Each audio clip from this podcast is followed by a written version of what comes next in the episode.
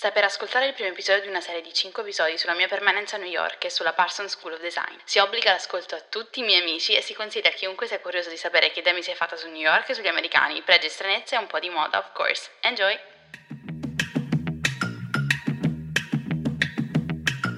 Questo è UF, Ultra Fragola Fanzine, un podcast per chi pensa troppo e ama complicarsi la vita. In questo mondo incasinato e dolcemente effimero, di cui tutti vorremmo essere protagonisti.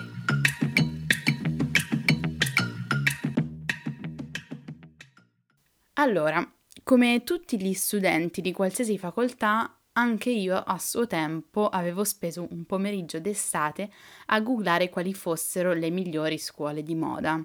avendo già appurato che comunque da grande volevo fare la moda. Quindi alcuni di voi sapranno già che la prima a spuntare fuori nelle ricerche è la Central St. Martins di Londra, o perlomeno quando io feci le mie ricerche mm, così era. Adesso cercando, diciamo che se la battono un po' ehm, fra le tre principali che sono appunto la St. Martins di Londra, eh, la Parsons a New York e poi quella di cui vi parlerò in questa piccola serie di episodi, e appunto, eh, essendo la Parsons di solito al secondo, terzo, primo posto, a seconda un po' delle annate,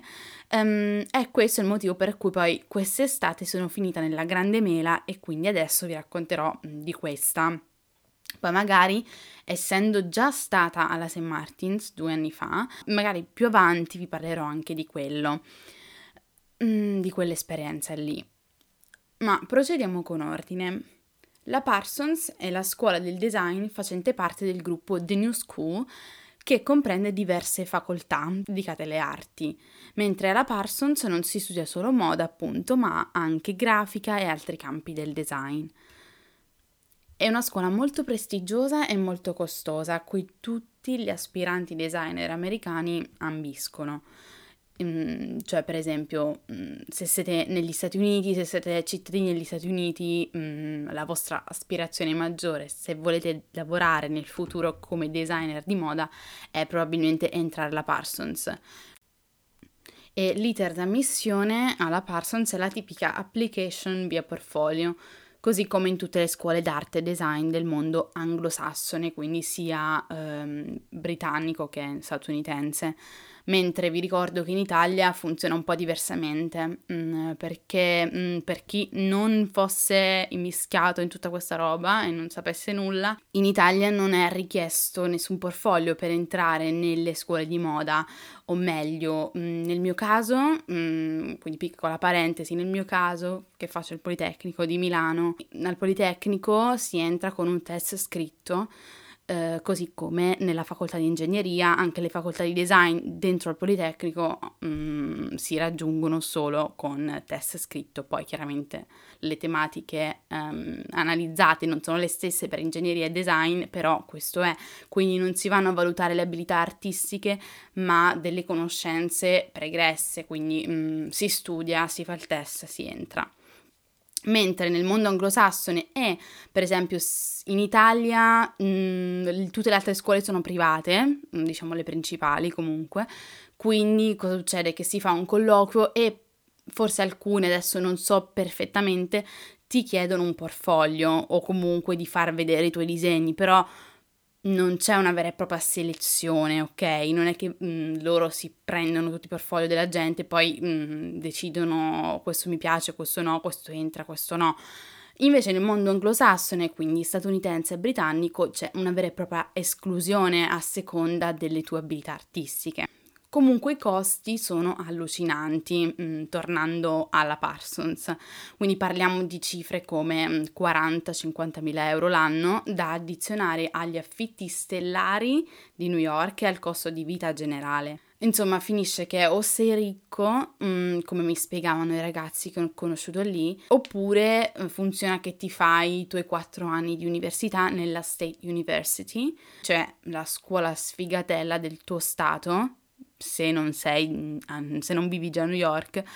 o quindi molto probabilmente perché la Parsons chiaramente vogliono raggiungerla da, tutto, da tutti gli Stati Uniti.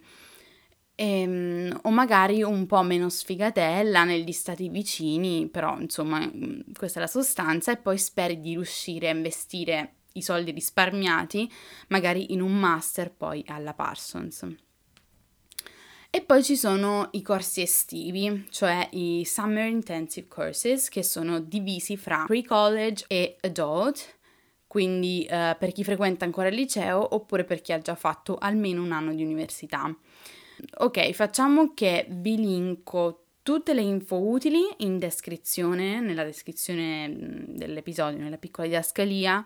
in caso fosse interessati, in modo che potete direttamente guardare i prezzi effettivi, cioè quanto sono andata a pagare, vi lascio il nome preciso del corso che ho fatto io, e, ehm,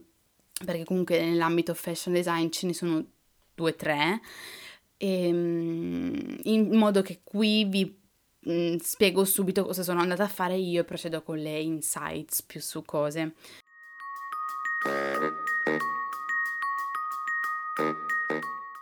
Innanzitutto, fra i mm, vari corsi disponibili in ambito moda, appunto, come dicevo, um,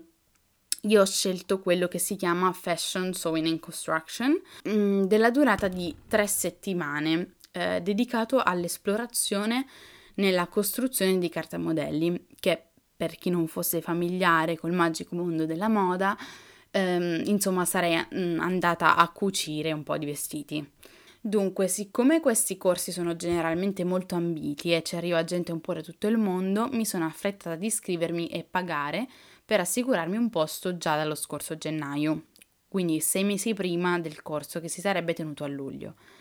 Al momento dell'iscrizione non sono richiesti particolari requisiti, ma solo che si sia pronti a pagare tutto d'un fiato, una bella somma,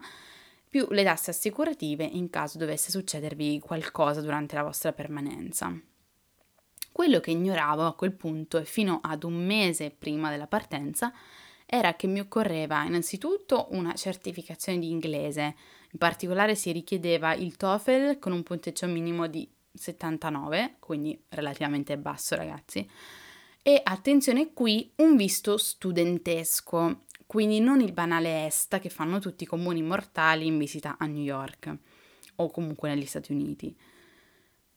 Non so spiegarvi i dettagli, ma non è stato piacevole trovarsi praticamente agli sgoccioli col rischio di non partire. E soprattutto per il via del visto, il, per il quale serve anche recarsi in ambasciata o in consolato. Quindi, specialmente se non vivete nelle vicinanze di città come Roma o Milano, muovetevi con grande anticipo. Mi raccomando, ragazzi, perché ho rischiato male. L'edificio dove si tengono i corsi è, bisogna dirlo, molto design. Cioè, non so se avete mai visto delle foto, ma è fatto tutto di finestrone a specchio e c'è una sorta di scanalatura, non so, molto particolare sulla facciata. Mm, vabbè, è un po' difficile da spiegare a parole e eh, potevo sicuramente sforzarmi un po' di più, però fate prima cercarvi le foto, ragazzi. Comunque, come le istruzioni, appena arrivata mi sono recata all'ufficio di fronte, dall'altra parte della strada proprio, e um, considerate che siamo sulla Fifth Avenue, cioè all'incrocio con la tredicesima strada. E siamo nei pressi della Union Square, per chi boh, fosse familiare, non so.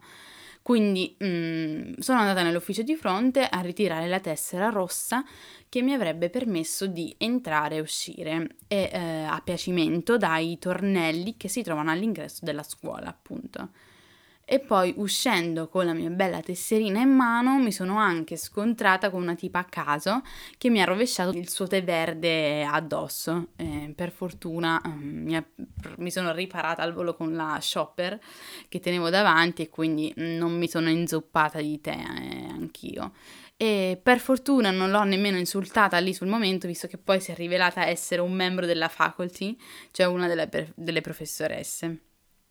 E vabbè, a parte questo, il primo giorno è passato molto serenamente, quindi tra presentazione dei corsi, divisioni fra classi, nuove conoscenze, strette di mano, bla bla bla. La mia classe era composta da 14 ragazzi e devo dire che essendo un corso per adulti mi sarei aspettata una maggiore varietà di età e invece eravamo tutti piccoli piccoli sulla ventina, eh, per lo più americani nessuno italiano, per fortuna visto che volevo parlare inglese il più possibile, e poi una ragazza greca, uno spagnolo, un'argentina, una slovacca e due ragazze cinesi. Dopo le presentazioni siamo entrate nel vivo del programma, però alla fine della prima settimana ero molto delusa dal fatto che mi trovassi a dover star dietro alle basi del cucito e della costruzione di cartamodelli. Infatti nessun altro studente del corso mh, mm, aveva esperienze pregresse, mentre io che sono al terzo anno di design della moda, al Poli appunto, come vi ho detto, diciamo che un po' di cose in più le so fare. In realtà poi tutto si è risolto per il meglio perché ho subito spiegato al professore che non aveva senso per me star dietro a quei piccoli esercizi base e così, anche mostrandogli i miei lavori passati, ho avuto il permesso di concentrarmi piuttosto sullo studio del modello che avremmo poi dovuto realizzare e presentare alla fine del corso. Infatti, lo scopo di tutto era poi riuscire a, le- a realizzare e confezionare un modello ehm, che fossero pantaloni, un top, un vestito, una gonna, anche solo delle lavorazioni di tessuto, delle sperimentazioni per chi fosse meno abile, mm, insomma che riassumesse un po' le nostre impressioni sulla città di New York, le nostre aspettative, i nostri sentimenti al riguardo, eccetera. Questo era un po' il tema, il tema New York e quindi ognuno di noi nel corso delle tre settimane ha lavorato sul suo sketchbook e sui suoi schizzi, disegni tecnici, eccetera, eccetera. Il corso quindi era strutturato con una serie di esercizi all'ordine del giorno che seguivano generalmente la spiegazione del prof. E queste attività mm, ci richiedevano in classe, quindi con frequentazione obbligatoria, dalle 9 di mattina fino alle 4 di pomeriggio, da lunedì al venerdì, mm, con poi l'ora di pranzo, l'ora di pausa pranzo alle 12 quindi diciamo che la giornata era perfettamente divisa in tre ore mattina, tre ore pomeriggio. Devo dire che comunque era abbastanza equilibrato e ben distribuito il lavoro, mm, ben organizzato. Per il resto eravamo liberi di continuare a lavorare in classe ed era molto comodo perché c'erano macchine da cucire per ciascuno di noi e si poteva um, stare a lavorare fino alle 11 di sera tutti i giorni e anche nel weekend, quindi anche senza la supervisione del professore chiaramente. La mole di lavoro era sostenibile e non ero affatto stressata, né il professore era particolarmente duro, anzi era molto comprensivo anche su eventuali ritardi nelle consegne, nei compiti quotidiani. Devo dire che abituata ai ritmi del poli eh, è stata quasi una vacanza e ancora di più ero decisa io a non stressarmi e a godermi anche la città, senza dover tirare fuori chissà cosa dal corso in sé. E quindi un po' per esperienza, eh, questa volta a New York, maggiore rispetto agli altri ragazzi, che appunto come dicevo magari non avevano nemmeno mai toccato un ago, e un po' per questo state of mind um, che mi ero posta, non sono stata lì a fare le ore piccole e me la sono goduta in tranquillità ed è stato molto bello e divertente. Ci tenevo a raccontarvi questa, eh, cioè questa lezione che mi è piaciuta particolarmente, che è stata quella sulla freeform pattern making, eh, accostato alle tecniche di draping o moulage, come preferite chiamarlo, cioè, in parole povere, quello che dovevamo fare era stendere la carta modello sul tavolo, ehm, disegnare su questa completamente a caso con la matita una forma qualsiasi, ehm, abbastanza grande e possibilmente con delle rientranze, delle curvature, insomma qualcosa che permettesse di giocarci un po' e non fosse semplicemente un tondo o un quadrato e poi dalle rientranze o altri vezzi di queste forme c'era poi richiesto di provare a ricavare delle pieghe o, mm, o, delle, mm, o degli arricci o delle pens. Um, tutto ciò ancora in piatto, cioè noi stavamo facendo queste cose ma senza avere la minima idea, il minimo progetto di cosa sarebbe venuto fuori. Quindi in maniera completamente spontanea e no sense. Dopodiché ci siamo messi a riportare queste forme sulla tela modelli, quindi ritagliando queste forme